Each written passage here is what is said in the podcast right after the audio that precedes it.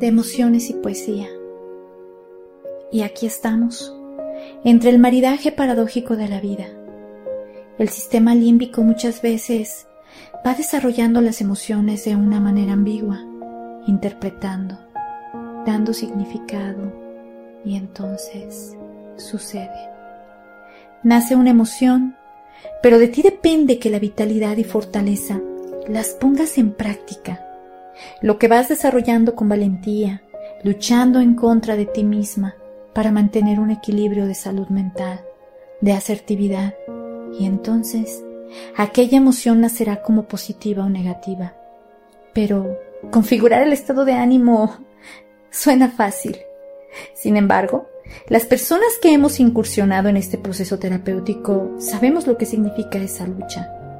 Una lucha personal, contracorriente, con ideal, venciendo el miedo, reconociendo el dolor, reaccionando ante las vicisitudes de la vida. La amígdala e hipocampo, hablando del procesamiento de las emociones en nuestro cerebro, son las dos regiones de mayor relevancia en el aprendizaje. Es importante accionar un entrenamiento personal que permita con mayor facilidad regular las emociones, ya que estas regiones ayudan a decidir en el carácter de nuestras respuestas positivas y negativas, pues accionan mediante la información que ingresa al cerebro y ante cualquier estímulo que se presente. Es por eso que hipotéticamente les comparto que si este ambiente es positivo, el que creamos internamente pese a las circunstancias, el cerebro emocional, es posible que reciba de mejor manera los estímulos externos. Y bueno, pues a través de la poesía surgen las emociones que fluyen como el agua en el río.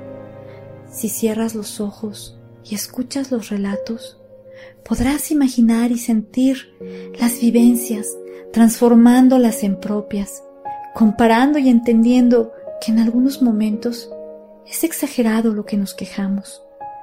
No vivimos de manera independiente, vamos arrastrando manías y además la mugre de otros la tomamos como nuestra, adoptando el sufrimiento por compañía, viviendo fantasía. Somos nuestros propios victimarios, vivimos en el dolor y tristeza permanente.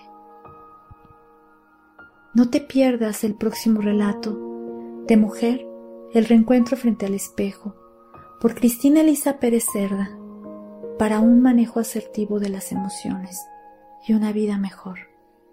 Hasta pronto.